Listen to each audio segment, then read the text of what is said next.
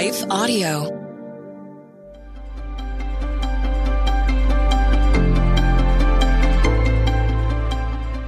Welcome to the Crosswalk Devotional. We are glad to have you listening with us. Today's topic is fishing for people. We will return to our devotion after a brief message from one of our sponsors.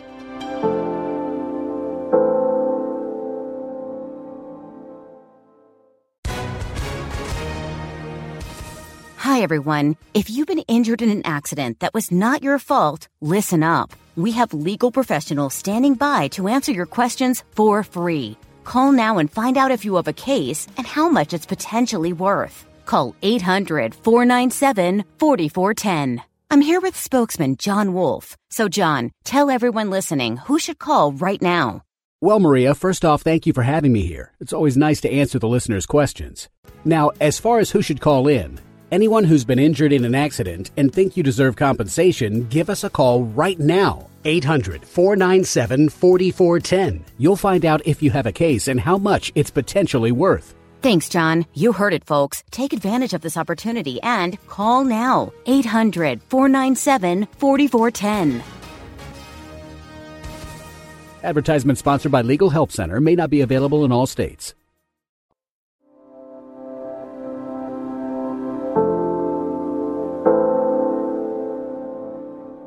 Faithfully Fishing, written and read by Kyle Norman. Come, follow me, and I will make you fish for people. Matthew chapter 4, verse 19. When I was nine, my family and I visited my uncle during our summer vacation. My uncle lived in a small town in northern British Columbia, the kind that boasted opportunities for hunting and fishing. During our stay, my uncle took us fishing along the Skeena River. I brimmed with excitement over my first ever fishing trip. We arrived at my uncle's favorite spot along the bank of the river. No one else was around. The river was open just for us. We unloaded our gear while my uncle began setting things up. The first thing he did was tie a bell at the top of our fishing rods. He then cast the lines deep into the river and stuck the rods into the stand. With the fishing rods securely in place and the lines dancing in the river, he sat back in a fold out chair, cracked a beer, and began flipping through a magazine. For my uncle, this was fishing. Fishing was a passive activity wherein he enjoyed the comfort and quiet of the shorefront. Fishing was a time for him to be alone, drink his beer, and read his magazines, all the while waiting for some wayward salmon to stumble upon his line. In the Gospel of Matthew, Jesus invites Peter and Andrew to engage in a new type of fishing. Follow me, Jesus says, and I will make you fish for people. Peter and Andrew were fishermen by trade, so they recognized what Jesus was saying. The image was clear for them. Just as they cast their nets into the water, gathering the fish into their boat, Jesus now asked them to gather people into the community of discipleship. For the fishermen of the day, Fishing wasn't a passive activity. There was no lounging under the sun with beer in hand. Fishing was arduous and demanding. It took effort and diligence. It also involved a team of people. Peter fished with Andrew. James and John fished with their father. I sometimes wonder if we make Christ's call to fish for people more passive than we realize. Do we ever approach the call to fish for people in the way of my uncle? We sit back in the comfort of our churches, awaiting any unsuspecting visitor who might stumble across our line.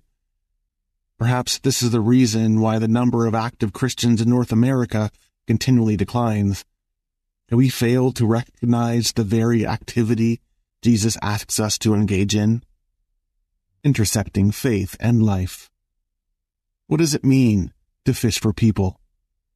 We need not look any further than the example set by Jesus. Jesus' interaction with Peter and Andrew, James and John model what it means to fish for others.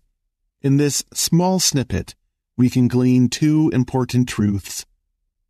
Firstly, fishing for others means we are called to go out to them. Jesus approached the would-be disciples. Jesus never rested with the temple elite.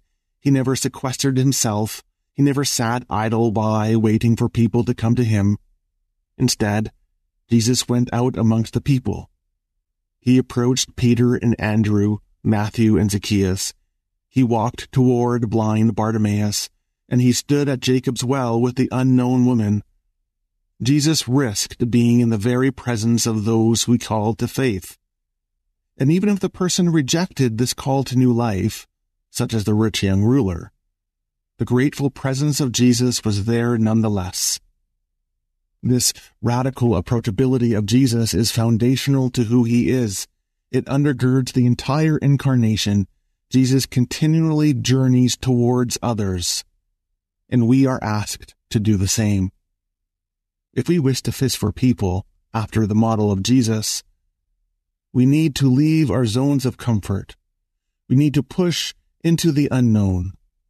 We cannot fish for people if we are never in the presence of people like pushing out into deep water to be in the place where the fish run. We must risk being in the presence of those to whom we call into faith. It does little good for us to sequester ourselves in holy silos and wait for people to stumble through the front doors of our church. This isn't fishing. Instead, Jesus calls us to actively pursue relationship with others. The second thing that Jesus models for us is the power of invitation. Jesus doesn't force anyone into relationship. Jesus never coerces people into discipleship. Instead, he simply holds out an invitation to experience new life. Jesus simply calls out, follow me. And whenever people ask questions, he invites them to, quote, come and see. Fishing for people isn't about forcing people into the church by any means necessary. People must choose the way of Christ, freely responding to the grace and love of God they see expressed in us. It is as people see the effect of Jesus in us and hear our gentle invitations to experience the same that we are able to grow the community of faith. This isn't as complicated as we sometimes think it is. We aren't tasked with solving people's problems or answering all their questions. We aren't the Savior. No, we simply hold out an invitation, allowing others to see the light and life of Jesus shine through us. Who might you be called to invite into the community of faith? Who might you stand beside or walk alongside? The call to fish for others isn't complicated, but it is active. It calls us to journey toward others and to journey with others and it calls us to be vocal about Christ's presence in our lives. So may we all, in the power of Jesus, go to those to whom he calls us and invite them to experience the rich blessings of the Savior. The Crosswalk Devotional is a production of Life Audio and Salem Media.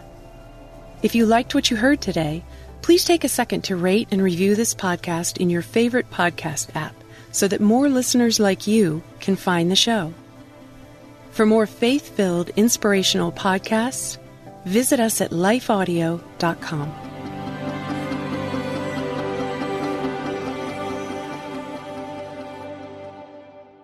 I'm Billy Yancey, entrepreneur, fitness cowboy, father, retired Navy cornerback, and now podcast host. Listen to my new show, Billy and the Goat, on Life Audio. Happy listening.